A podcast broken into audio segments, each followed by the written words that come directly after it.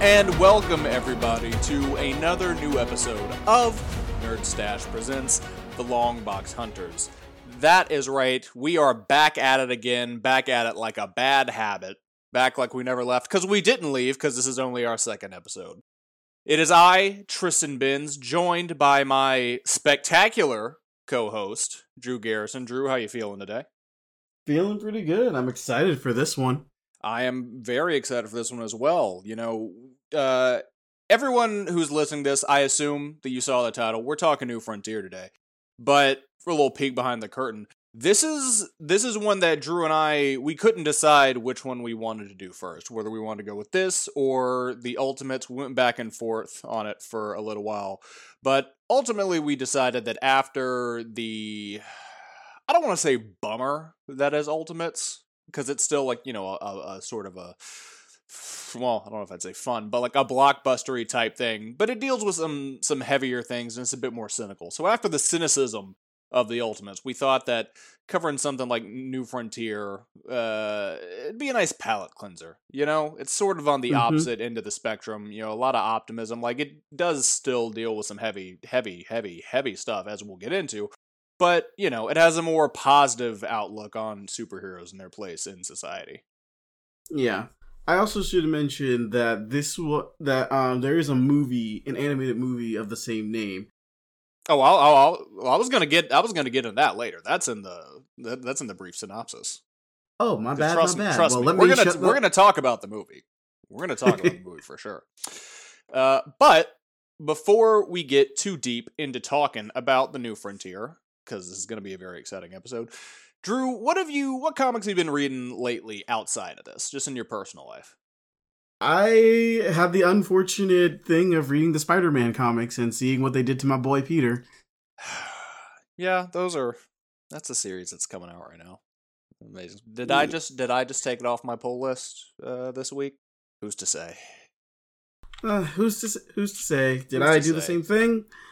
Who's to say? I mean, you know, Eh, we're not gonna get.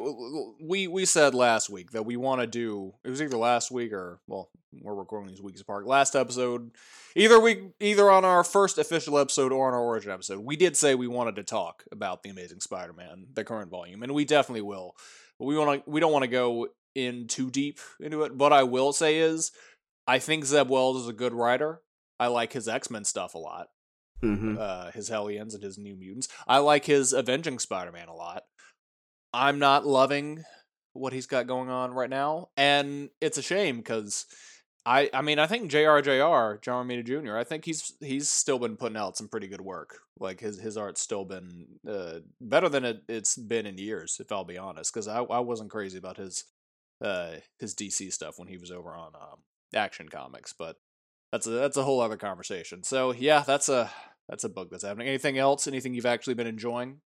The Gargoyles uh, comic book that has been coming out. Uh, oh, like for... like from the the the cartoon, they have a Gargoyles comic. Yes. I didn't realize they had a licensed comic. Yep, Greg Weisman is making it. Oh, Greg uh, Weisman. Yep. okay, all right. Say no more. Yeah, it's five issues in, so it's an easy catch up if you ongoing, ongoing, mini ongoing. Nice, nice. Okay, all right. And you said you've been reading the the Thor series. Yes, Thor. The, it started in 2020. Uh, this is when he became the Herald of Galactus, but now he's dealing with like the coming of Thanos and everything. Uh, I feel like Thanos is becoming the new Joker for me, and he's my favorite character, so that's bad because he is overused. He's popping up everywhere, and you know the it's almost like it's diluting the brand a little bit. The same thing happened with Darkseid uh, during the New Fifty Two. Like they kind of just boiled him down to just being a, a, Justice League villain and not having any of his his nuance and gravitas really. And it's just like, all right, well we gotta we gotta save these guys for special occasions. Yeah, it's like it's like the and it's like it's kind of sad the same way it's happening because with Darkseid he had small nuances that made him such an interesting villain and Thanos is the same way. It's like I often talk about how Thanos was not just muhaha style villain. He had reasons for doing everything he did. And suddenly he's like mustache twirling evil to the point where he literally helped a grandma cross the road just to ruin some girl's life. That's pretty funny though. it's fu- it's funny. It ain't Thanos though. It's not Thanos. Now that would have been like old school Darkseid. Because that's, I think that's part of the difference. And, you know, obviously this is not the main point of our episode, but Drew and I like to go on tangents, so let's go on a tangent. A lot of people just want to compare Thanos and Darkseid, and obviously there are plenty of similarities, to be sure. But Yeah. I think one of the big differences is, like you said, Thanos was never necessarily that mustache twirly, and Darkseid isn't really mustache twirly in the sense that, like, oh boy, I'm just gonna blow up the train tracks because whatever, you know. But even though he's this like ancient primordial force, like the Tiger Force at the heart of the universe, he called himself. I actually wrote an article about Ah. this recently for uh, Screen Rant that'll be published sometime soon even though he's this big calamitous force, Darkseid is also very petty. Mhm. So Darkseid would, I would imagine, have an old lady helped across the street just to ruin somebody else's life. And I think that's the yeah, key that difference. somebody There's a- crossed him. There's a certain yeah, there's a certain level of pettiness to Darkseid that I think Thanos just has no interest in diving into. Yeah, it, being a Thanos fan for the A longest Thanos, time, if you will. a Thanos. Yeah. Uh, I can say I can say for absolute certainty that the Thanos we're getting today is wholly different. Like, here's the thing: Thanos actually was one of those villains that straddled the line. Like most people bring up his abuse of Gamora and everything. Many don't know. It's like many don't know that originally Gamora walked down that path herself. Thanos literally adopted her and then just kept took her in as a daughter after her entire species was destroyed and he kept her away from the violence. Gamora, in her quest for revenge against the person who killed her species, told Thanos, "Make me into the most dangerous woman alive," and he did. He did. And Gamora betrayed him, ironically. So it's like Thanos's anger, Thanos and Gamora's uh, relationship was actually from betrayal from Gamora's side. But it's recently been retconned. Nope, Thanos just took her in because she saw death and she was one of the few people who could. There you go. See? It sucks. you know it's an it's another one of those situations of the MCU changing the general perception of characters and you know that's going to happen with any sort of super popular adaptation so you know not not we're not hating on the fact that the MCU itself changes the the relationships but it does get annoying when stuff from the movies and this isn't just the MCU this is DC anything whenever the characterizations start bleeding in back into the comics. That's that can be frustrating for everybody. Yeah, and my question is, why did it bel- like why did Thanos' characterization go so far into the evil spectrum when in the MCU he was that reluctant villain? He he um said like I don't want to kill I don't want to kill everyone, but it's like the universe is finite and we need to find a way to save it. It's like Mhm. that felt like classic Thanos. I Yeah. don't get I don't get what, how that turned into mustache twirling evil. I abuse my daughter. Ha ha ha. I mean, I Stuff, will say though, I do prefer the original Thanos' motivation of he just wanted to impress death. like he was just a simp. That's all it was. And I'm like, you know what? That's that's that's fun for me. That's fun. That's something that can only work in comics and while yes, the you know, wanting to take out half the universe to save resources, like that is a more interesting and nuanced uh sort of backstory and motivation it's that's a very like movie or or show type of thing. That's and I don't want to say I don't want to say this to sound like elitist or like gatekeepy, but that's that's not a very comic booky thing. You know what I mean? Like obviously you know, if you've ever seen a movie or whatever, like if you like something with characters, you're a fan. So I'm not gatekeeping, but I think there is something special about how comic books can get away with just really dumb or simple motivations in a way that movies and TV can't. And I feel like when you allow some of that to bleed back into some of those more quote unquote complex when really they're just more palatable for the general audience motivations whenever those bleed back into the comics it can take away some of the magic some of the fun but Yeah. you know everyone has different tastes that's just a personal uh, stance of mine uh, let me Yeah. think. What have I been reading? I just finished rereading um, Grant Morrison's JLA run. Just finished rereading that last night. Oh my god, we're gonna have to do an episode on that. well, that could potentially be one of our next episodes because I just started rereading that Oh man. because I was like, because I was like, well, Jon's getting Superman Blues powers, and now Uh-huh. I'm kind of just You get getting you nostalgic. Yeah, Grant Morrison's use of Superman Blue was the best Superman Blue. I'm just also I think we can agree on that. yeah. Also, it's like I get he wasn't popular when he came out, but I was a huge fan of Superman Blue. I, I used to have a, a Superman Blue action figure like up until high school. I need to get another one. I love Superman Blue. I think Superman Blue should make a comeback. We talked about this in college. If I had my way, Superman would still be Superman Blue. Um, so yeah, I've been reading See, that. uh, See, if, see, if you did that. I wouldn't want Conner to be the new Superman since he, Oh, w- yeah. since at the time his character developed I hey, pretty you much know, put him I at the new like Jon just fine, but do I have an article on Screen Rant saying Conner earned the right to be Superman long before Jon was created? Yeah, I did, but I digress. Um, in terms of singles, uh, you know, but still keeping up with Action Comics, I want to give a special shout out. Uh, this week, when we're recording this, was the debut of the new number one for Green Arrow by Joshua Williamson and Sean E. I don't know how to pronounce it. I feel terrible because he's a fantastic artist and and you know he he absolutely crushes. There's some great emotional moments in there. Hold on, give me a second. How to Drew vamp for time while I'm trying to. I don't know about Sean. Whatever your name is, however it's pronounced, I'm sorry for butchering it, but you're a fantastic artist, and God, I'm I'm very much looking forward to this this new Green Arrow series. It's nice to see the Arrow family back together. Yeah, I haven't read it, but I did see the design for his costume, Oh and goodness. that it's like it's like they took the his the CW Spectre idea and like made a costume around it. I mean, have you seen the the design for Roy? Uh, I have not. Man, Let me look that up Roy real looks, quick. Look it up real quick because Roy looks fantastic. Roy, it's it's probably my favorite look for Roy outside of his Red Arrow look, but that was literally just the Green Arrow costume, but red. Um, but yeah, no, the the current Green Arrow series that just started, very exciting. Um, it was initially just supposed to be a mini series, but it's been upgraded to a maxi series due to fan demand. And who knows, we get enough people reading it, could become ongoing. So that is very exciting. Oh my god, he looks healthy. He does look healthy, doesn't it?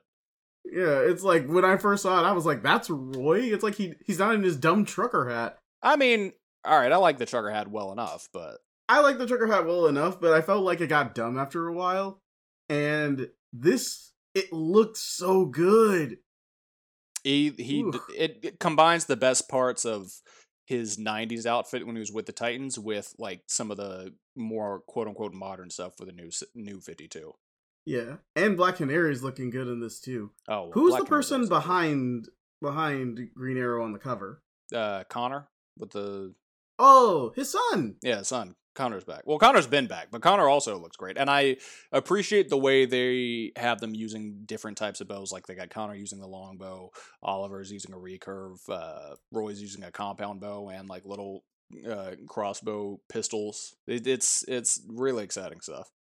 Yeah, I haven't seen him since the Lazarus tournament, and I didn't like his look in that one. If I'm being honest. I liked it well enough. Um, you know, this this look is slightly more superheroic, but it's still playing from a lot of those same design themes. Yeah.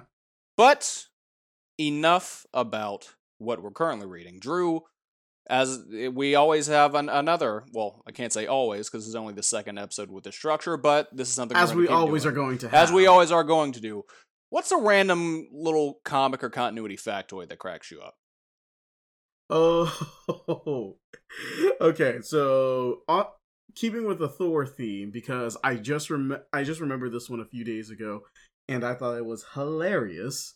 But you know Thor's indestructible hammer Mjolnir, which can only really be destroyed if Thor uses his full power, or if a reality warper decides to like say, "Oh, I want to like hurt it." Mm-hmm. So, one time Thor had the hammer chipped. Don't ask how it was chipped. It doesn't matter. Comics. And a small slither of it fell, and a frog got a hold of it and became, uh, and became, um, Frog Thor. When he called Throg, Yeah, most people call him Throg, but the Frog of Thunder. the Frog of Thunder. But ironically, This is the second time a frog has held Mjol- a Mjolnir because Thor got turned into a frog. He did get turned to frog. Wasn't that the 80? That was there in the Walt Simonson run, right? yes. We need to have a crisis on Infinite Throgs, I think. Yeah, Crisis into, on into, Infinite in- into the Throgs. Throgverse. Yeah, but it's like it's so weird. It's so weird to me that it not only happened twice, but it was two different frogs. Dude, there you go. That is, I yeah. I never realized they were two separate frogs. I, I mean, mm-hmm. I, I, yes, I realized that Throg is a different character than regular Thor, but for some reason, I never really put two and together. It's like, oh yeah, there was a frog using Mjolnir twice. It just never clicked uh, for me for some reason. Huh. Yeah. So, um, Throg is Simon Walterson. Uh, he was a human who was cursed to become a frog by a mystic, Mm, and uh, he was called Puddlegulp when we first met him. mm. So- see, that name sounds more familiar. Yeah. What did I? What did I just read him in? I feel like there was a. He was, Was in it- the Mighty Thor back in 2017. No, but there was something since then where he w- he had to team up with somebody. Was it? Oh, it was Lockjaw in the Pet Avengers. Yeah, okay. That I want Yeah, to say, but I couldn't remember if it was Pet Avengers or if it was in the. It wasn't in the. Was it in Ms. Marvel? There was something where I'm like, why is this is random? Like, why is is Throg showing up here? Either Uh, way, I'm he's a fun character, so I'm not complaining. But yeah, it, and I'm pretty sure it was Pet Avengers because it was an alternate universe Mhm. story. It's it's a bit weird. it's a bit weird, but you know, that's comics. As for my random fact of the day, let me think. Well, actually I just saw this on uh on on Twitter. Did not realize that when Mary and Richard Parker, uh, Peter Parker's parents, found out they were pregnant, they were like Wolverine was there. They'd like they had just done a mission with Wolverine. So Oh. Wolverine was there when when they realized that they were pregnant with Peter Parker. And apparently he was using the alias Peter Richards, so Spider-Man may be named after Wolverine. Okay, so he's named after him. They're blood brothers. They are blood brothers. I think Peter said if if he ever got married in costume, Wolverine would be his best man. I don't know when that would have been said. I would have expected it. Where where are you getting that information? It was during their um time travel journey when they became blood brothers, and it seemed like Spider Man was going to uh like get married to a chick with they thought they were stuck in that time period. Well, yeah, but at that point, none of his other superhero friends were there. I'm just saying, if, if Spider-Man's ever getting married in costume, and the Human Torch or even Daredevil aren't the best man, but Wolverine is, there's going to be a lot of questions. Uh, I can understand that. I would put the Human Torch above Daredevil, though. I, mean, like I would, I would put, I would rank it Human Torch, then Daredevil, and then Yeah. lower down on. I would even put like Luke Cage above Wolverine, maybe. Oh, I don't know if I would do that. I don't know. Eh, All the street because here's the thing: I love the Spider-Man Wolverine dynamic, but I feel like all the street level heroes are really, really tight. You know, Wolverine Yeah. he he occasionally hangs out with the street levels, but he's always doing X Men stuff. You know, Yeah. With all of the street level characters being an Avenger at some point, I would love for there to be a team called the Street Avengers and just be of the street level characters. I mean that's what New Avengers was for a while back when, you know. Okay, New Avengers but- had liter- had literally Omega level beings on them. They yeah, are but not street level. until like not during like the Civil War or whatever when it split between New Avengers and the Mighty Avengers. I mean, they had Doctor Strange, but that was it. Like then everyone else was was street level because it was Okay. Doctor Strange being all you know god tier, and then it was Luke, Iron Fist, Spider Man, Wolverine, Hawkeye, Echo. Yeah, So and Wolverine also got the. Iron Fist for a quick sec. That was cool. Comics are weird. Comics are weird. But enough about Marvel. That's not what we're here to talk about today. All right. We we touched on it earlier. You guys saw the title. We are here to talk about DC: The New Frontier by Darwyn Cooke. And, you know, Darwyn Cooke wrote and drew the shit out of this thing, put his whole foot in it. He fucking killed it. But also got to give credit on this, especially to the uh, colorer, the colorist, and the the letterist, uh, Dave Stewart and Jared K. Fletcher, because I think with this specifically, like the lettering and the colors goes absolutely crazy. So here's a quick synopsis, paraphrased and rewritten from Wikipedia. DC The New Frontier is an Eisner, Harvey, and Shuster award winning six issue limited series written and drawn by Darwyn Cooke, with colors from Dave Stewart and letters by Jared K. Fletcher, published by DC in 2004. Influenced by both DC Comics' long history and series like Kingdom Come, The Golden Age, Watchmen, and The Dark Knight Returns, New Frontier is set primarily in the 1950s and depicts Golden Age superheroes Superman, Batman, and Wonder Woman meeting Silver Age characters like The Flash, Green Lantern, and Martian Manhunter, and bridges the gap between the end of the Golden Age and the beginning of the Silver Age in the DC universe, while also playing heavily into political themes like the American Dream and the Cold War. It's a long ass sentence. I probably could have split that up, but you know, can't change the past. The series was collected into two trade paperback volumes in 2004 and 2005, an absolute edition in 2006, which I own, and a deluxe edition in 2015, which I also have sitting right next to me.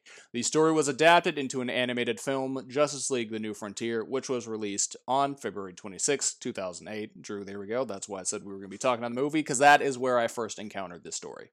Same. Yeah. So, before we dive into the meat of the episode, and boy, this is going to be a meaty one because, God, this is just this is one of my favorite DC stories, so I'm I'm going to be very excited to talk about it. Hope no vegans are listening. Well, if you know, it's let's hope it's a cheat day for them because we ain't we ain't holding back on the meats. Uh, yeah, Taylor never should have let us have our own show, Nope. but part of why we have we are able to have our own show is because of the wonderful website called thenerdstash.com. That's right, everyone. If you are looking for the best place to get your gaming and entertainment news, check out thenerdstash.com. It has a plethora, just an armada, a cavalcade, if you will, of very talented writers and content creators, such as us, such as ourselves, such as we, however you want to, you know, categorize Drew and Drew and I uh, who are making it their mission to give people the latest news in the world of gaming, movies, television, tech, comics, just all the all the nerdy crap that you care about. But that's not all. Are you looking to get your start in the game and entertainment journalism field? Or are you someone who's just looking to build on your ever growing resume? Regardless of your experience, consider applying to join the writing team over at the Nerd Stash. You can find the link for the Nerd Stash in the description of this very episode, regardless of whatever platform you're listening to us on. And also in the description, you'll find a link that'll direct you to any open positions we've got over on the site.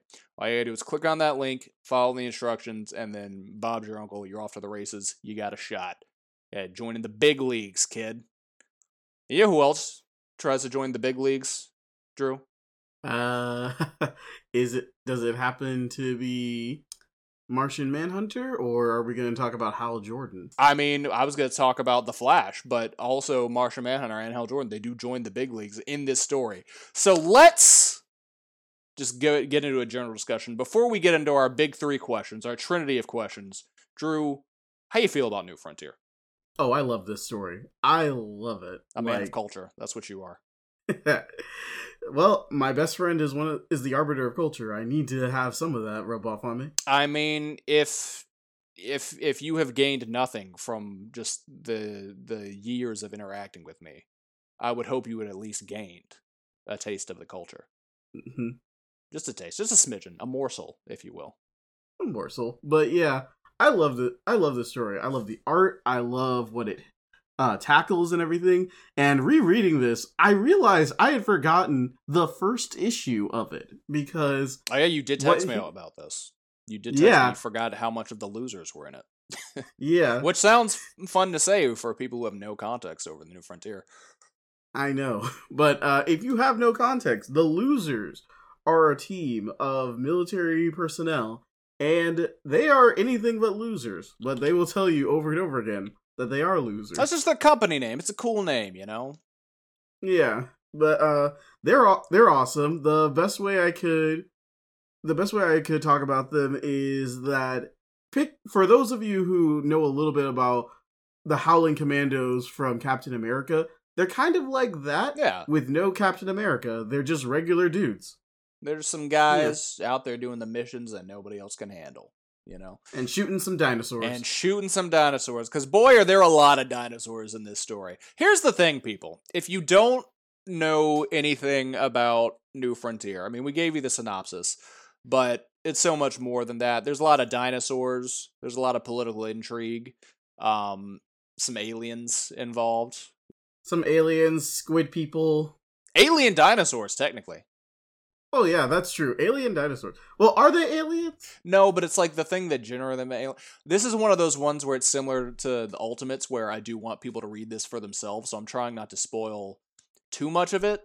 But I mean, it. Let's put it this way: it's a DC story, so Superman and Marshman are there. Aliens are involved. That's not a spoiler. Um, Yeah. but this even though this story is not in continuity well not in continuity the main Ish. Yeah it's continuity-ish. It's it's in the multiverse. Um i think that this is a this is definitely a good thing for people to read in the terms of it's a great introduction to just the general world of the dc universe even though it is a period piece.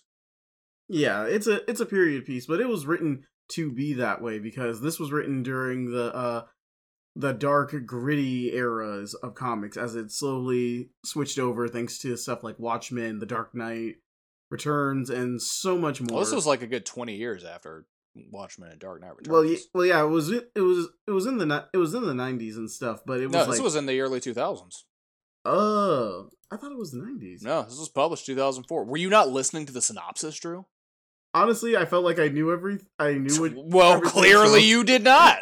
Clearly, I did New not. New Frontier was released in 2004, Chief. Wow. Okay, so uh roast me in the com in the comments for that. But I'll roast uh, you right now. Hell yeah, I know you will. But I'm talking to our uh I'm talking to our listeners. Roast Well, me in the fair. comments for this. but uh yeah, this from the interviews I heard, this was some this was uh written up to be a response to that and to like That's true. harken back to the Silver Age. Yeah, it's definitely it definitely reads as a response to that sort of you know grit and cynicism, which I think is you know part of why we ultimately decided to do Ultimates first and then this because Ultimates you know dropped what 2001 2002, but Yep. it was while it was a sort of an one of the prime examples of that sort of new style of like big blockbuster storytelling. It definitely was a however you want to phrase it a victim of a perpetrator of that sort of dark quote unquote more mature you know storytelling which really just borders on gratuitous and just cynical and you know not that oh comics always have to be lighthearted but there is you know a certain joy that is inherent in superhero comics or at least Yeah. that is inherent to the specific superhero universes of you know i I would Marvel say at least DC, but Marvel, I don't know. That, see, that's the funny thing, uh, and this is another we you know we talk about the movies a lot, but this is actually like an interesting thing that I've always noticed ever since. I mean, I guess since Man of Steel, or not even Man of Steel, really, even before that, like with the Dark Knight, with the perception from the general public that like, oh, you know, DC is always so dark and gritty, and Marvel's the fun one. Growing up, like that never I never had that perception. Like, I mean, outside Yeah. the movies, as someone who reads the comics, like, obviously there's, you know, joy and fun and also darkness and mature storytelling in both universes. But for my money, I always, you know, as I was growing up, thought of DC as the more, not necessarily grandiose, but it was a more comic booky universe. Like, it was more fun and bombastic whereas marvel did feel more grounded and real and i mean for all intents and purposes darker i mean part of why you know when stan lee and jack kirby and bill everett and everyone working during the the boom of marvel during the silver age part of why they chose to set most of the stories in New York was because they wanted to make it feel real. You know, they wanted that world outside your window feeling. So I Mhm. personally always considered DC to be the lighter one. And obviously, you know, it fluctuates, but I feel like this story, getting back to New Frontier, is one of the prime examples of DC being this sort of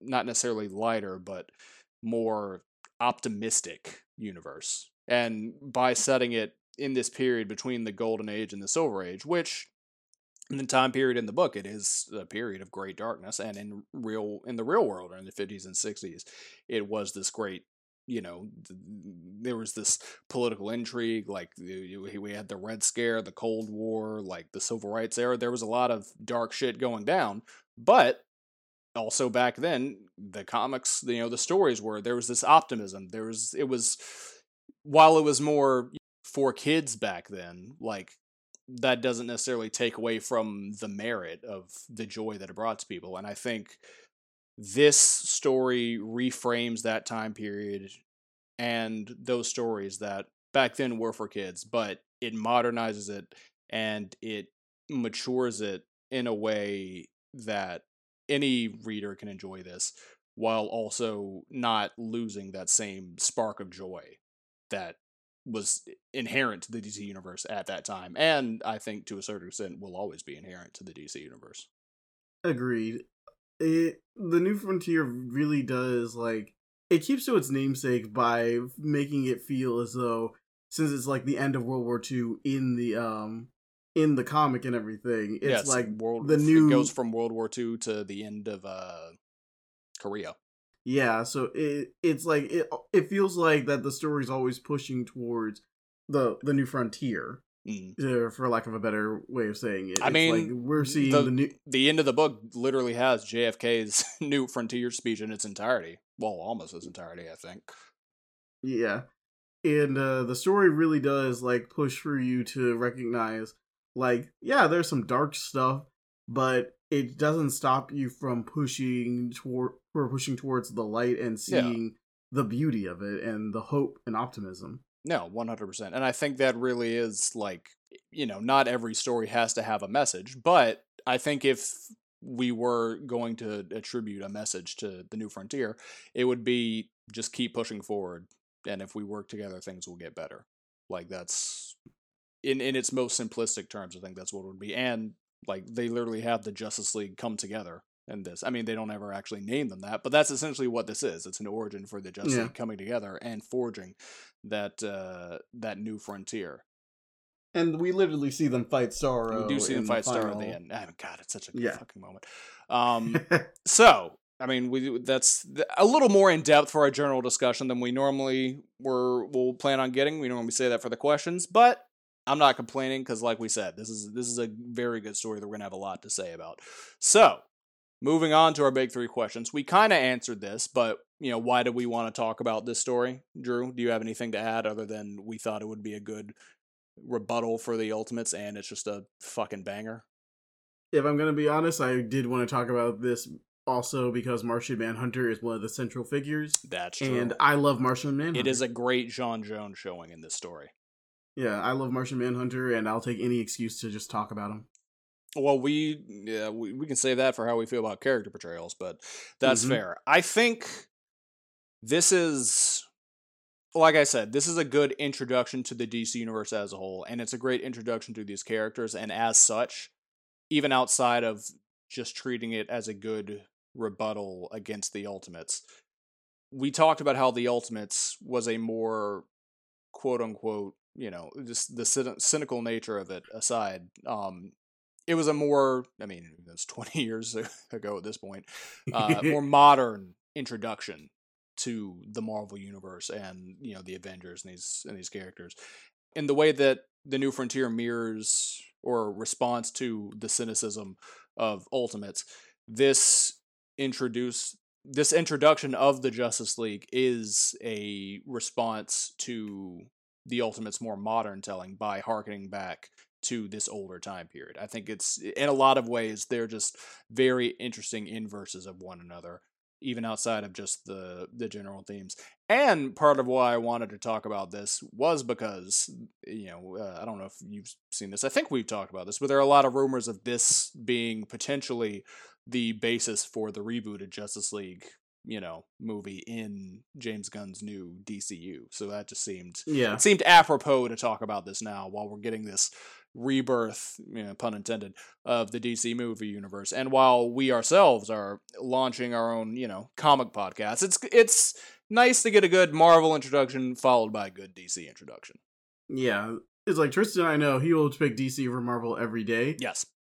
I will go either side and I like both universes. I love the stories in both and everything. So I like the X Men. I yeah, you like I like Daredevil, X Men, you, you like know? Spider Man and, Daredevil and everything. but otherwise, yeah, Fantastic Four. Cool.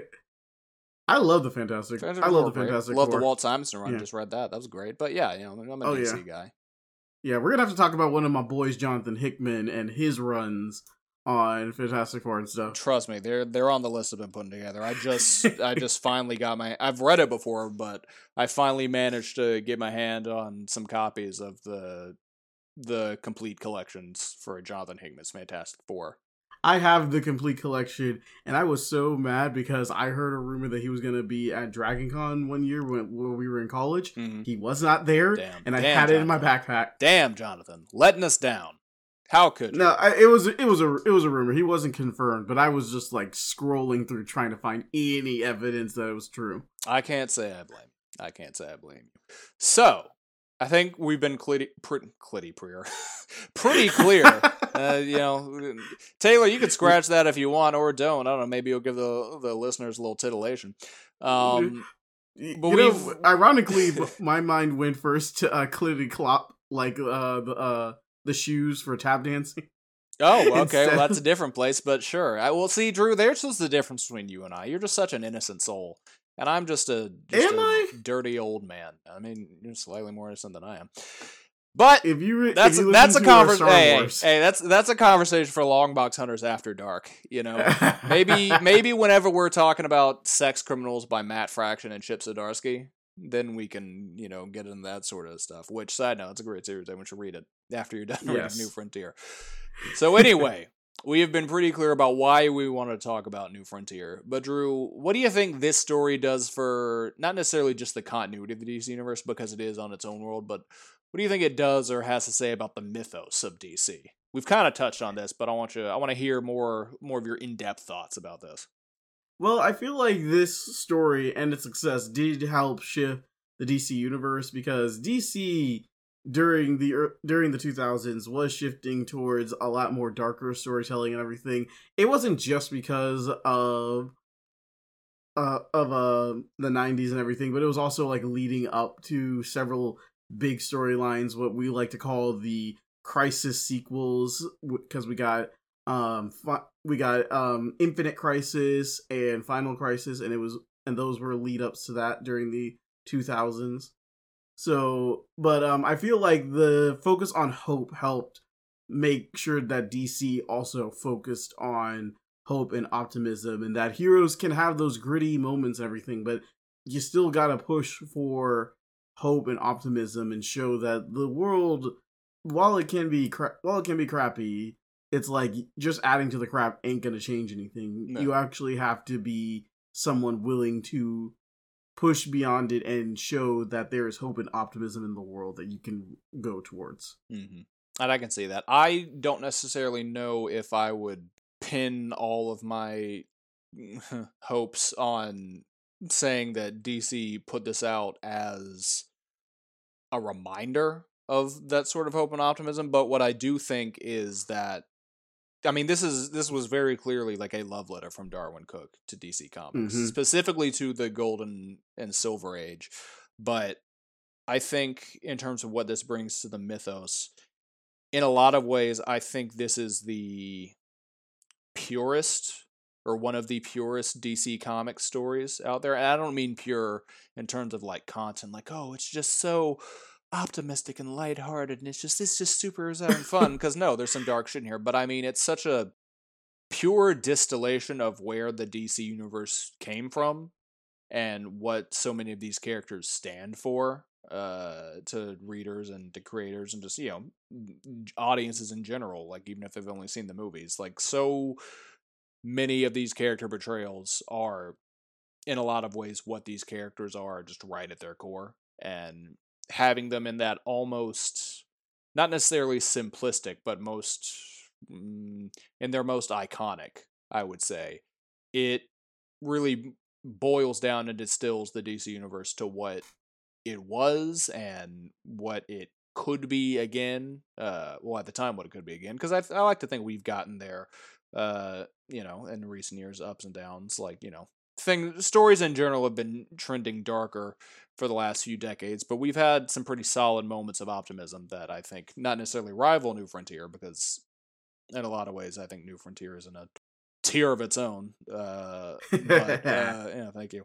But s- things that echo that sort of uh, that sort of optimism and that sort of purity, like things when they first launched DC Rebirth or the first launch of Infinite Frontier. Even now that we're in the dawn of DC in the comics, there is that focus on you know like building a path forward, and I think that superhero comics in general, and this isn't you know I'm not just only going to focus on DC with this because you know like a lot of a lot of Marvel like it is you know like we said that realism that world outside your window. But with a lot of those stories and and th- those characters as human and mortal as they may be it is a big part of like you know we can do better. And I think that's something inherent to superheroes as a whole. But obviously New Frontier is a DC story, so it's only focusing on. It'd be very confusing if you know Spider Man just swung by in the background while they were fighting the Centre. Um, it would be cool. it'd be really cool. It wouldn't make any sense, but it'd be really cool. Um, but yeah, no, I think I'm, I'm, you know, I'm, I'm rambling just because I love this story. But this is, as for what this did for the mythos, I think this is really just one of the purest distillations of what DC Comics is, and it's also one of those those things where if someone asks me like, "Hey, what's a like I want to get into DC? I've only ever watched the Marvel movies. Like I want to get into DC. Like what what are some of the things to read? Like this is always one of the things I recommend. It's a good recommendation. It's a great recommendation, some would say. So, this leads us to question number three, which I feel like we've answered in multiple ways already. But why should you, the audience, the listener, whatever you want to call yourselves, why should you care about this? And as always, well, maybe not always, 'cause we're probably going to talk about some stinkers on this uh, on this podcast, just you know to keep it fresh. Why should you care? Because it's a damn good story. It's totally self-contained. You don't have to read anything else other than these six issues, and I feel like you can walk away having a pretty good understanding of the major players of the DC universe, and just you know having had a great time. And also because it might be leading to a new Justice League movie. You know, it might be the Yeah. for that. So if you mm-hmm. want to, here's the thing. You know, you might just be regular Joe on the street. You you you got a friend who's just an Uber nerd like us, and they're like pushing up their glasses, like, "Oh, I bet you don't even know that the new Justice League movie is going to be based on New Frontier. Like, you don't even know what that's about." If you listen to this and then you read this, then bam, you can be like, "Actually, I do know what the New Frontier is about, Craig," and then you can, you know, just face them you can you can serve them on a silver platter, a big scoop, of nerd knowledge, courtesy of your boys Tristan and Drew. So that's an hmm. option for anyone who has with a side this. of humble pie. a side. Who who doesn't love a, a nice slice of humble pie? I'll tell you who. The one getting humbled. So there you go. Now, Drew, do you have anything to add about why people should care about this, or can we just get to the the other questions we got, the other topics? I think we can get to the other question because I think you did a really great job of just putting it all out there. well, man. thank you. I try. I try. Now, there's a question. This is a section that I know you want to talk about. How do we feel about certain character portrayals? Go off, because I know you're a big Martian Manhunter guy. Ooh, banger. Awesome. Love it. Ooh. Okay, so Martian Manhunter's origin is always something that's sort of been changing in DC. Like at, at sometimes it's a Zeta tube experiment, sometimes it's just a random scientist who is working with teleportation. I feel like it's always Saul Erdel, though. He's always there. yeah, he's always there. And poor guy, like Just, can never survive. just man, just sees an alien, oh, like a hamster that gets scared by a cat. You know, he just he just kills over. yeah. Also, you were working with teleportation, but you had a heart that's weak enough to be scared to death. Well, he wasn't trying to. He was just trying to send a signal. Like he was trying to communicate with Mars. The teleportation was an accident. He accidentally made a teleporter and transported. Uh, It's J'onn. still aliens enough to make your heart jump. I feel like he shouldn't have been in the field. Yeah, I mean, at this point, you you'd guess that like, oh, someone an alien responds to him, he has a heart attack. You know, like his his. We we have questions. I got questions about Saul Yeah. Uh, you know, his his medical history for sure. Yeah, definitely. But I do love his portrayal in this story because the because normally times he just dies and Martian Manhunter is like just next to a dead body. But in this one, even with his failing heart, the moment he sees Martian Manhunter, I mean, well, after he sees Martian Manhunter because he's dying, but he like he like warns him, "Hey, humanity's got some problems and everything. You might want to hide yourself, but don't forget to see the hope in humanity and everything." And it just it's just some nice awesome moments of seeing of the story just being in a distilled moment. And this is also just very sad. It yeah, it's really sad. But uh dude still is pretty uh, pretty solid dude for like looking out for this random alien he accidentally teleported in his he's lap. like he's like, dude, my bad. I'm sorry. I'm dying. Like humanity kind of sucks. I made a big mistake. I'm so sorry, whoever you are. Uh. uh yeah. But uh adding on to that, I do also love uh J'onn's personality in this one. It's like he's very he's very much like he's very much like this alien who is a bit lost on this planet, but he's also like experienced. You can tell like he knows what he wants to do. He wants to help. He he wants to help people, and he also wants to be a detective and everything. My favorite scene with J'onn has to be him just shifting through his, the different uh TV channels and practicing his shape shifting or just doing it for fun. Who knows? But uh and in that moment he decides I'm going to become a detective and I'm going to help the world and I'm going to help this world that way. And it's like, oof, lo- love it. He does Yeah. go ahead. No, no, no. I was just gonna say it is a very like not necessarily simple. It's an old fashioned, you know, sort of mindset, and you see that a lot with the way that J'onn is portrayed because he's only getting you know his knowledge of like human right and wrong from television. So you know you see Slam Bradley making fun of him. It's like, why does this guy like? Why is he so corny? Like, why is he like, oh, you know, mm, golly gee, we gotta catch these crooks Mm, because he just got his information from television. This is what he knows. Yep. But J'onn's uh his analyzation of humanity is pretty much one of the centerpieces of the story. And J'onn's eventual realization that while humanity may be flawed, it is fundam- it does have its fundamentals in hope, goodness, and optimism. It's just really ni- it's just really nice to see that come from Martian Manhunter because I think a lot of Martian Manhunter stories have become melodramatic as time goes on hmm and just like seeing J'onn being able to see like the beauty in the simpl- in some of humanity's simplicities, but also its courage and bravery as well. It just re- it just really warms my heart, and it's one of my favorite character portrayals of Martian Manhunter to this day. It's a damn good Martian Manhunter story. Like in obviously this this title is you know DC the New Frontier, so it's about the DC universe as a whole. But the three main characters really are Martian Manhunter, Hal Jordan, and Barry Allen. I would say like it really is these three Silver Age characters. Like Superman, Batman, and Wonder Woman are definitely present. Like they're definitely big pieces of the story, but they are. I don't want to say window dressing or, or background characters, but this it's much less of an introduction for who they are because you know it's like They're the big you- three. they're the big three. They're you know who Superman, Batman, and Wonder Woman are. Like that's just they are DC.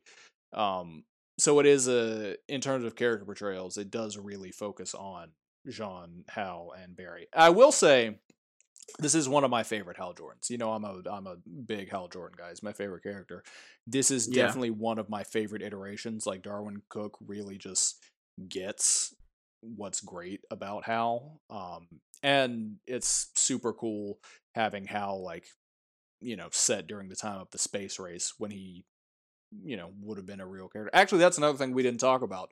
So with a lot of these uh because it's the golden age to the silver age superman batman and wonder woman they're already active you know because that's when they you know they were already characters that were around during the golden age but in the story when flash gets his powers when martian manhunter appears when uh hal gets his ring like their debuts as superheroes match when they were first published as those superheroes in reality. So in New Yeah. Frontier, Barry gets struck by lightning in you know 1956 and becomes the Flash. In real life, the first his first issue was the Flash was published in 1956. So that's just a cool way to to build it into to reality uh, and just to build out the world of the DC universe and essentially you know create this legacy because you know even though people like to be like oh you know there's only one Green Lantern and Hal Jordan you know Barry's real Flash like Barry and Hal are also legacy characters. Yeah, it's like there were golden age versions of them. Jay Garrick for the Flash, and Alan Scott as uh, Green Lantern, and it's like they're they're the they're the originals, and they're awesome, and they're awesome in their own rights. They're incredible. Yeah. Um, as for other character portrayals, though, I do love Barry, and this is one of my favorite Barry Allen stories because generally I prefer Wally, but that's because I don't like that Barry came back and stole the spotlight. But with this, it's Barry in his early days, like in his quote unquote prime. So, you know, he he has a place here and he's great, and I love his relationship with Iris. One character, well, there are two character portrayals that I don't dislike, but I do feel like are different than what we normally get, so they just bear uh, discussion. Um, one is Wonder Woman, and yeah, it doesn't necessarily it's not all the way like new new 52 levels of wonder woman which is like i kill my enemies. Like when i deal with my enemies i deal with them. But this is a wonder woman who is not necessarily bloodthirsty but she is more of a warrior has more of that edge to her. Like you can see it when she uh you know allows the the pows to kill their captors. Like there is a more yeah. i guess it's more martial uh, a more a more martial culture of the Amazons than you normally see in the new continuity. And I do think, while it's not necessarily how I love for Wonder Woman to be betrayed, portrayed in this, I do think it provides an interesting contrast and foil to Superman and Batman because then you have Batman who Batman is still Batman in this. like mm-hmm. this is I mean it's Batman. Like he's probably the most Batman he can be but, and has some of the coldest lines yeah. in his continuity. Oh, he's history. he's great in this. But then you have uh, Superman, whose other whose portrayal is very much the, the. I feel like this portrayal of Superman, even though it's doing so intentionally and it's playing on it, this is almost what the general public who complains about Superman thinks he is like oh he's just this you know stew this truth justice in the american way like he's boring you know he's a centrist whatever but this story plays with that very intentionally in a way where Lois, Lois and other people like Lois, Wonder Woman, even Batman, like you can't just sit on the sidelines. Like we need a leader because clearly the government's not, you know, doing anything helpful. They're all too busy with this Red Scare. Like we got this McCarthy jerk running around calling everybody communist. Um, yeah, but having that sort of centrism contrasted with Diana, who, you know, is you know, being a little bit more hardcore. And he's like, Diana, you can't do this. We signed those loyalty oaths. And she's like, loyalty oaths don't mean diddly over here. Like, and she has the great line. She's like, there's the door, space man. I'm like, huh, huh. love that line. Love that line. Also, I love the way that Wonder Woman is portrayed as like the tallest person.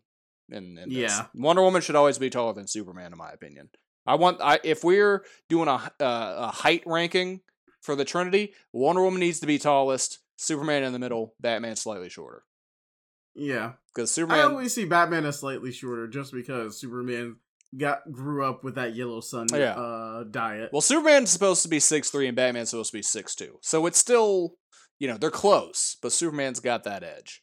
But Batman weighs yeah. twenty five pounds more because he's just he's more shredded because he's a human. He has to work for those. So Superman, eh, yes, that's right. We're so nerdy. We know the weight and height of comic characters. Superman is 225 pounds. Batman is 250. Yep. So get get on their level. Get on their level, guys. Get on their level.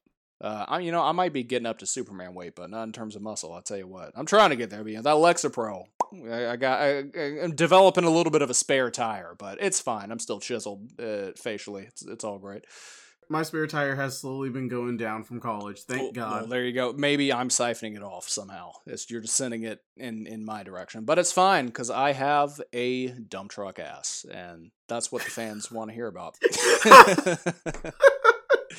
anyway, again, we'll save that for long box hunters after dark when we cover things like sex criminals. oh no. Saga. Sex Criminals, good book. Everyone read it. It's great. But no, overall, I think the character portrayals in this story are great. It's these characters that they're most iconic, and even though for so much of it, like the only, for the most part, the only superheroes you see interact for the majority of it are Superman and Wonder Woman, and then Superman and Batman. You don't really get to see all three of them together unless you read the little special backstory that they have in the deluxe edition that's not part of the main six. For the most part, it follows these characters individually and just them reacting with, you know, other humans, like, you know, government agents, all that. And when it finally gets to the climax, you know, no spoilers, um, but when it finally gets to the climax and they all finally come together, it's not just the Justice League, it's so many characters.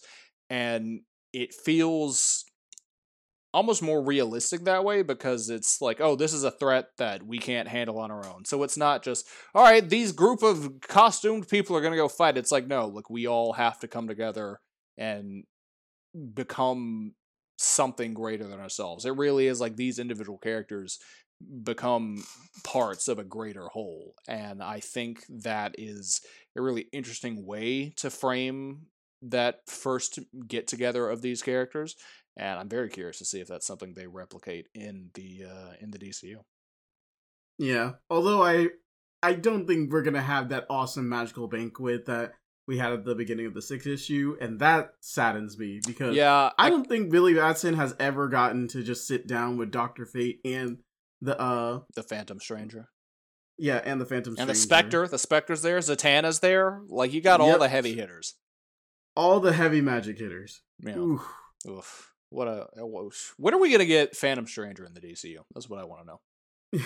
I don't know if like the people will be ready for that because Phantom Stranger, he's like he's like Uatu but more mysterious. And he starts well, it's not that he starts every sentence Stranger, but anytime Phantom Stranger appears, when he first shows up at that interaction, he finds some way to slip the word stranger into the sentence announcing his presence.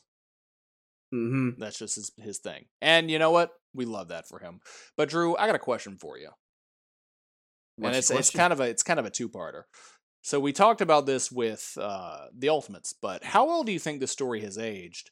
But as a as a follow up, as an addendum, as a sub question, whatever you want to call it, especially with today's you know political climate and a lot of uncertainty and you know a lot of, a lot of vitriol on both sides. You know, regardless of what side you're on. We're gonna get super political. Do you think this story feels more or less relevant than when it was initially published?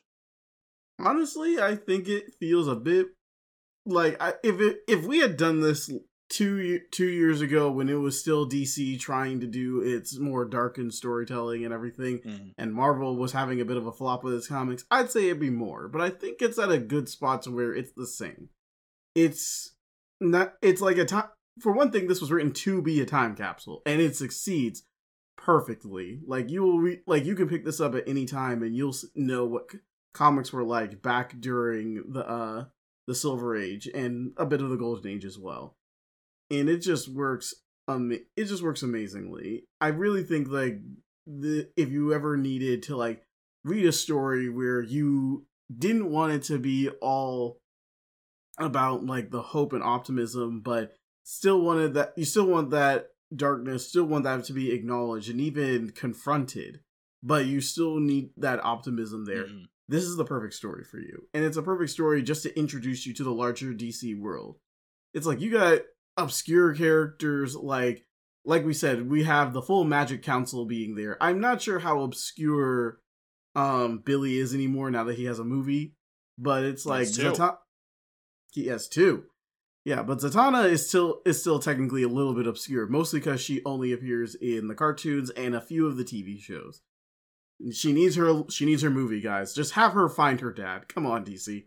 It, it, that's literally how she was introduced. But you also have like Adam, you also have like Adam Strange. You have the Blackhawks. You have love the Blackhawks. Yeah, you have the um what are they called? It's like I keep I keep calling Challengers them the, of the uh, Unknown. Yes, Challengers of the Unknown. Ace Morgan is yes. the goat. Yeah, Ace Morgan like MVP for, of this story. Him and King Faraday.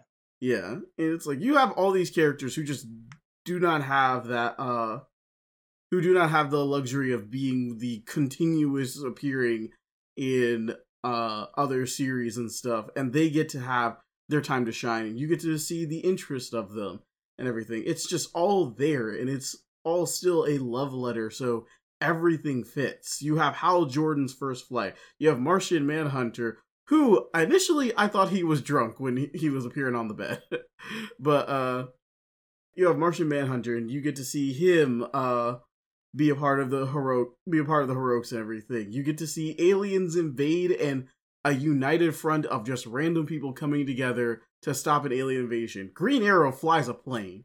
It's like we don't have enough of that, honestly. Well, not enough of the aeroplane. Yeah, it's the aeroplane, but it's like Green Arrow rarely gets to fly a plane anymore. And it's like I I honestly forget sometimes that he is just as, if not almost as skilled as Batman in a lot of areas. You get to see what you get to see Wonder Woman literally tackle down. Uh, I'm just gonna say alien and leave it at that. Are they? I mean, aliens, whatever, dinosaurs, whatever you want to call them. You know, alien dinosaurs. Uh, but yeah, you get to see all of that, and it gets to be awesome. And you even see uh Mr. King himself. You get to see his awesome moment that will always be burned into my retinas. It's a great moment. It's a great moment. Mm-hmm. Now, I didn't want to stop you because you were you were going off there. You answered an entirely different question than what I was asking. I oh. was asking in terms of like how well the themes of age, you know, because I mean, this, oh, so much of this is like you know it's set during the Cold War when tensions were high on both sides of the country. Like, oh, are you communist? Oh, do you hate freedom? Oh, do you hate America? And you know, the because of a lot of stupid culture wars that are happening right now, like there to a certain degree, yeah. we are in a place politically that I I'm seeing a lot of, of especially when I was reading this, I'm like, mm, there's a there's a lot of stuff that's being mirrored today. Uh, so in that way, I do feel like this is this feels more relevant now than it did when it was first published in 2004. Yeah. You know, regardless of of what side you're on, um, I think everyone can agree that tensions, specifically in, in America, I mean, all around the world, really, uh, but specifically in America, since that's what we're talking about with the new frontier, they're higher than they've been in decades, just on either side of the political spectrum. History is cyclical, you know. Yeah, like we're all we're all just going around in a loop.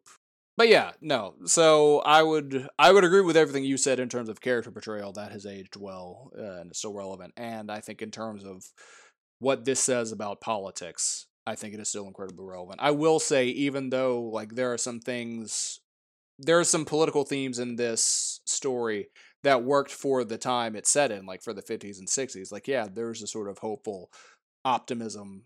You know, this this let's all band together. I don't necessarily know that a lot of those themes could be applied today in practice and work out as well. But what I will say is, like, when I went back and read this again, for this episode, it did I did walk away from it feeling better and more hopeful and more optimistic in general. You know, about like you know what, maybe we do have a shot at fixing things. But that's, you know, your mileage may vary on that one. Um it could just be because I'm a sucker for the New Frontier speech and you know putting it over the Justice League, but that's just me. so, our final little random topic question before we just talk about general favorite moments and wrap up. If the rumors regarding the new frontier as a sort of inspiration for the new DCU films is true, would you consider this a good launching off point for the cinematic universe? Similar to how we talked about how the Ultimates was the launching point in a lot of ways for the MCU. I think so. Like this is a great story to work to work with as a launching point. Uh in a, in a way, it reminds me of harkening back to some of our old episodes and stuff. But when we did our how would we redo the DC universe and everything, and our episode of Clash the Stash, yeah, the Clash of the Stash, you use the Justice League as a launching off point for other stories instead of the other way around, mm-hmm. where it's like solo movies first, and then uh, you get the team up movie.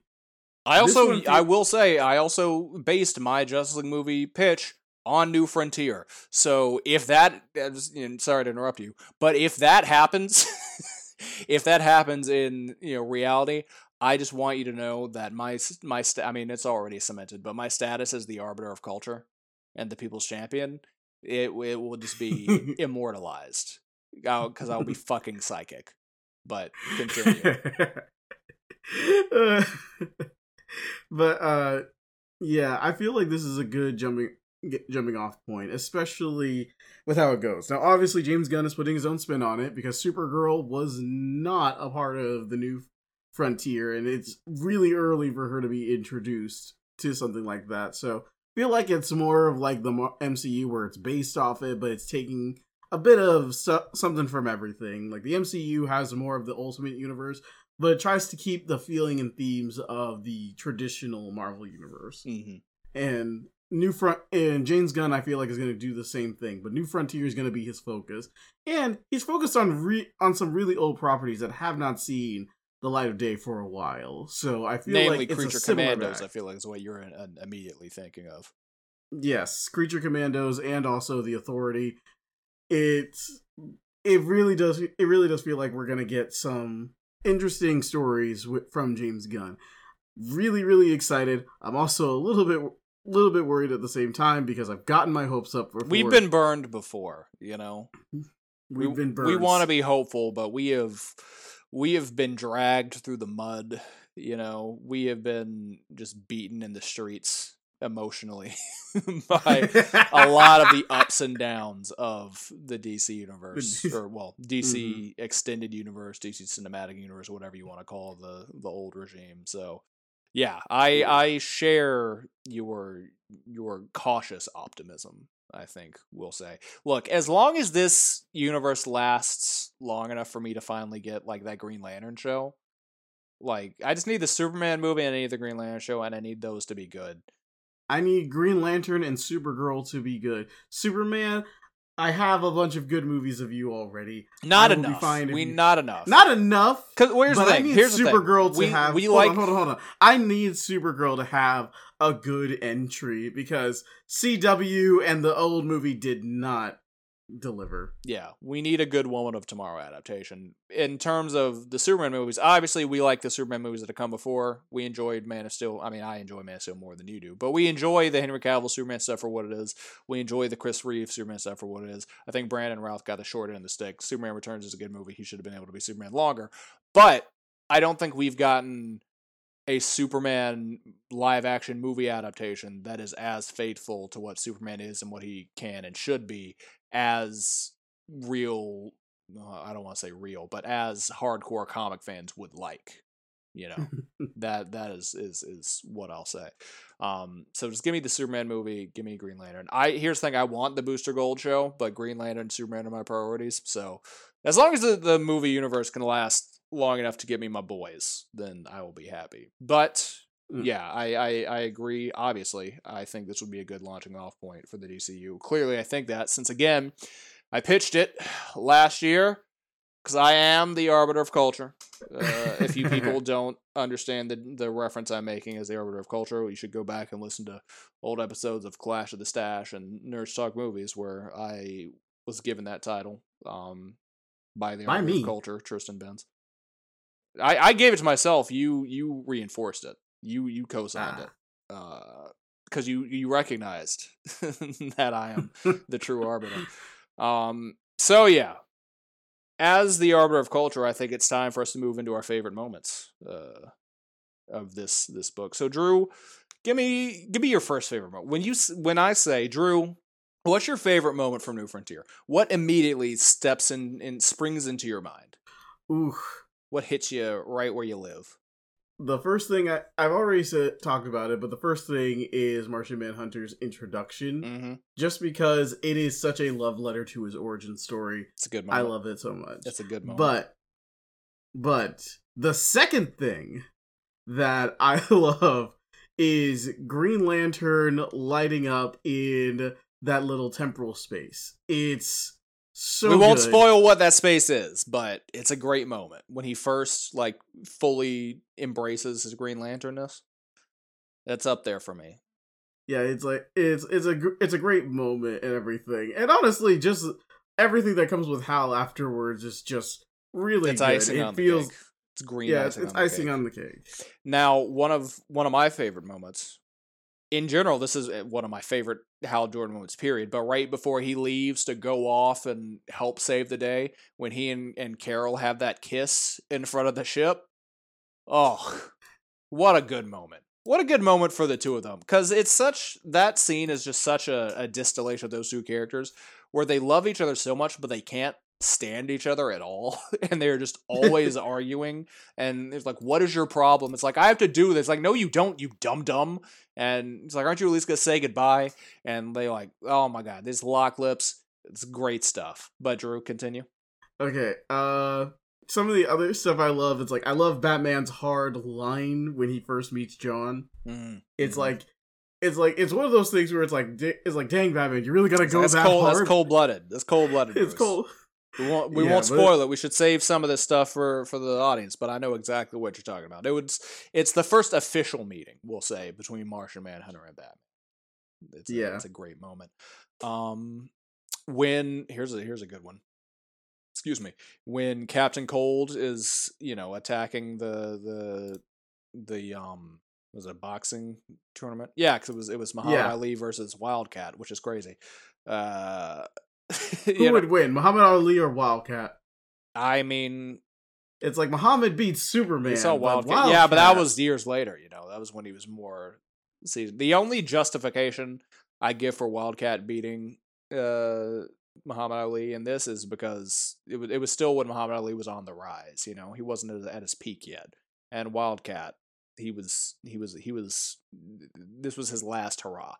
But anywho, um, when Captain Cold attacks and Flash realizes Iris is in danger, and he just whoosh, just zoom. That's a that's a great moment. Anytime you got a superhero like dropping everything or I, I'm a, I'm a big sucker for romance. So anytime you get a super going to save the person they love or just having a good moment with the person they love, like oh my god, oh my goodness, it gets me. At the end with the moment with Superman and Lois, that gets me every time. Um, let me think. What's the really the entire final sequence set to the New Frontier speech is one of my favorite sequences in all of comics. Like it just really Yeah. it gets me. It gets me. And that final final end of like, oh, you know, what is it? Like, oh no, don't worry, they're here. It's gonna be okay. Like I think that's that's just one of my favorite DC moments, period. There's so many fantastic moments in this book. And Yeah. that's Oh, I wanted to talk about Mhm. one more. Oh, yeah, go we ahead. Move on. So, one of my favorite scenes is when is when uh, Superman visits Diana on Paradise Island, mhm. and it's this real serious talk where Superman is like, he wants to know why he left, but it's like, oh, I didn't leave. I was forced out because of my beliefs. And it's both, and it's like Kal being told, like, look, I can see like the Amer- America is an ideal, not an administration, but you need to as well. And you need to be the leader that can lead yes. these new groups of heroes and everything. You are literally the embodiment in your strength and values of and spirit Yeah. and compassion. And it's just like to it's like for it's like to see that happen and also knowing my knowledge of the Trinity with Wonder Woman, Superman and Batman.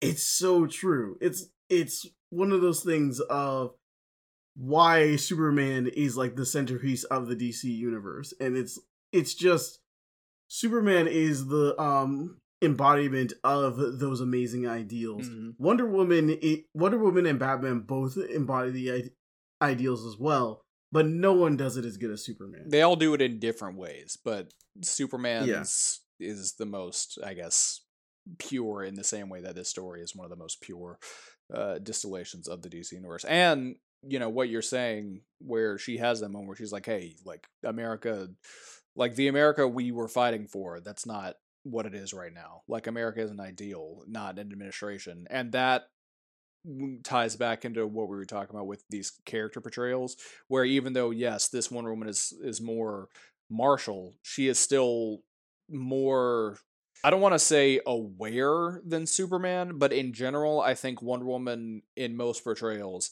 has always been and for better and worse depending on whether or not we're talking about injustice but Wonder Woman has been more I guess uh, yeah I guess I'll say aware and willing to act on specific beliefs that she thinks and she well and I, I agree but like beliefs that she believes are like you know human rights are just truths whereas but there are things that others might consider political you know what i mean uh Yeah. and superman in this is such like an almost authority administrative like centralist figure who he's not agreeing with what the administration is doing but he's like well it's the government you know and diana's like no like you got to put on your big boy pants your big boy red shorts and you got to step up. And I think that's such a, even though it's one of the more understated arcs of the story, I think that is such a good arc, and it's such a good Superman arc specifically, because for so much of his power, he never wants to overstep. But by avoiding overstepping, she's like, no, you're not doing enough. Like, you have to, like, get off your ass, spaceman, is essentially what she's Yeah. saying. I also forget like if the Amazons' uh unique backstory with their shackles is from the Golden or Silver Age, but it's like Wonder Woman is from a is from a culture where they were originally like slaves and they were mm-hmm. freed from that slavery and everything. And it's like they understand human right human rights and what it meant to fight for them and everything. It's like Wonder Woman might not have been born during that age, but she's no doubt heard it Yeah, from and she was raised with those values for you know the hundreds of years, depending on Yeah. hundreds of years, the thirty years, the thousands of years, depending on who's writing. We don't know. She doesn't age. She's an Amazon. She'll always look like that until like probably like her end days. But it's like you get it. Like she's. It's like she was raised and brought up around those values. Yeah. Uh, other another favorite moment, just everything with the John Henry character, who we didn't really touch on. Um, Yeah. but it's just like it's some of the heavier stuff in this story, but it's just so goddamn good and heartbreaking every time, and he's such a. if cool you know anything about the fictional John Henry Irons, this is this is gonna like hit you a bit. well, this isn't even John Henry Irons. This is just the Yeah, I know. It's just like you know, like he's based off of him. It's like it's Oh, you mean you mean the character John Henry? yeah, Yeah, you said you said John Henry Irons. I'm like, this isn't Steel. yeah, yeah. I know. Yeah, I know, but it's like, isn't it's like aren't like one of them based off the other? Like No. they're literally like, no, no, I mean that is a huge coincidence. I mean, at the end of the story, you see a young John Henry Irons like reading about you're sitting in front of the grave of this this vigilante John Henry. But no, they're not because this character was you know 2004. Steel was already you know around in the 90s. oh, Yeah, I mean he's heavily based on the the folk character John Henry, you know, the steel driving man, and we get a lot of the the you know quotations of that story in the sequences featuring him. But yeah, no, he's he's his own character. I mean, now for some reason, John or Geoff Johns is bringing some character named John Henry Jr. into continuity because it's just we can't leave good stories alone. But that's you know that, that's that's a whole other conversation. Point being, everything with John Henry is is fantastic. Um, really, in in general, like obviously Darwyn Cooke's writing is just top tier. Like he really gets the DC universe and distills it into its purest form. But his art, like his pencils and inks, are incredible.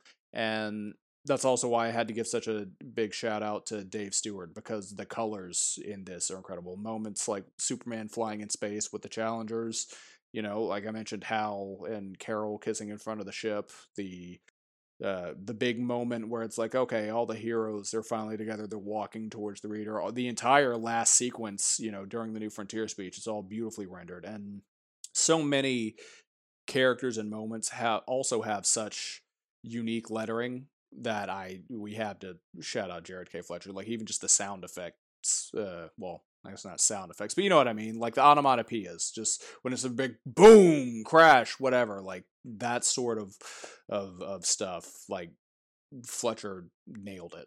Uh, it's it's this is just stem to stern. I think one of the best put together comics that there is. Yeah, it's definitely one of the best put together DC comics. Drew, anything else you want to say about New Frontier before we wrap this bad boy up?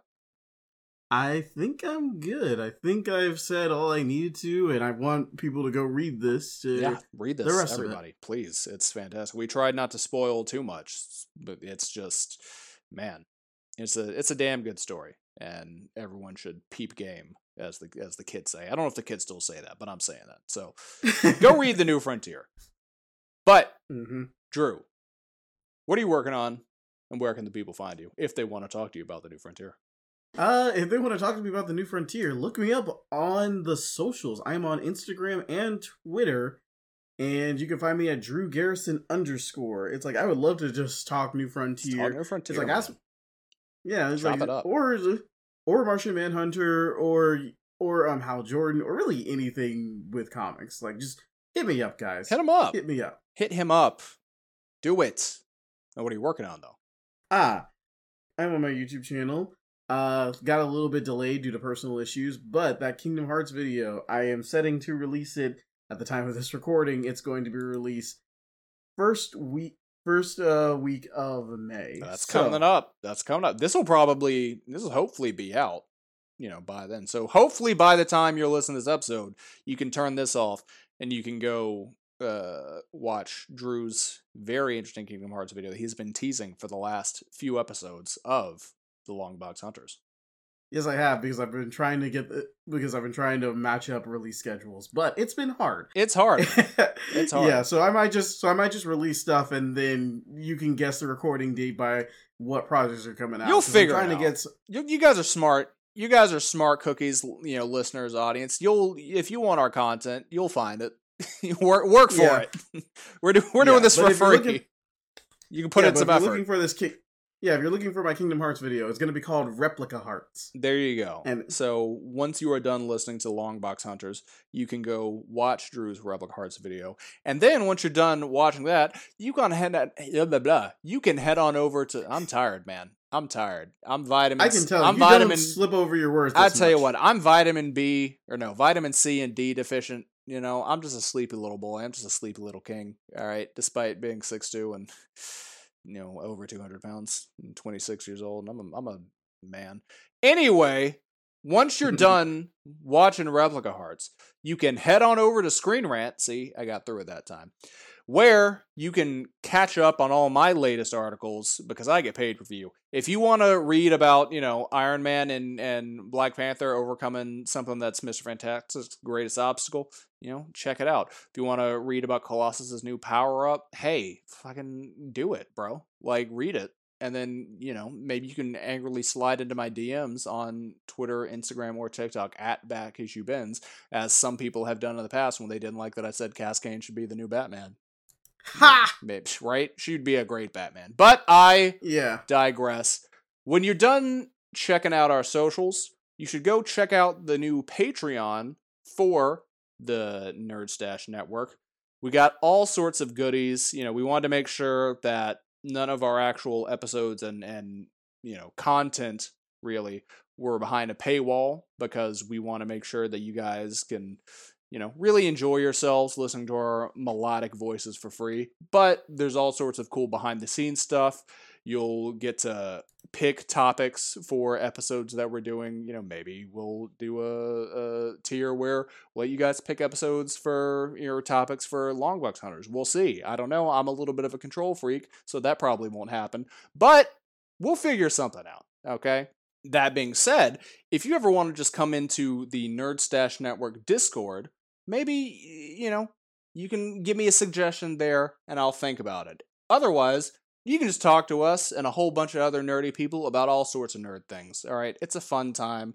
We like to talk comics, obviously, but we're talking video games, we're talking movies, we're talking just regular memes. You know, it's a great space for nerds, young and old. And the links for both the Patreon and the Discord will be in the description of this episode. Now, when you're done looking at that description, I'm, I know I'm giving you a whole to do list here, but hey, everyone needs some structure now and then. Consider leaving us a rating on whatever platform you're listening to us on. I would prefer if it was something positive. If it's something negative, well, I'm probably not going to acknowledge it because I just refuse to acknowledge criticism unless it's constructive. And I have a very narrow definition of constructive. But that is about it. Drew, anything else you want to add before we hit the old dusty trail into that new frontier? Nah, I think I'm good. Let's hit that trail. Let's hit that dusty trail. So go read New Frontier, and we will talk to you guys soon. Peace.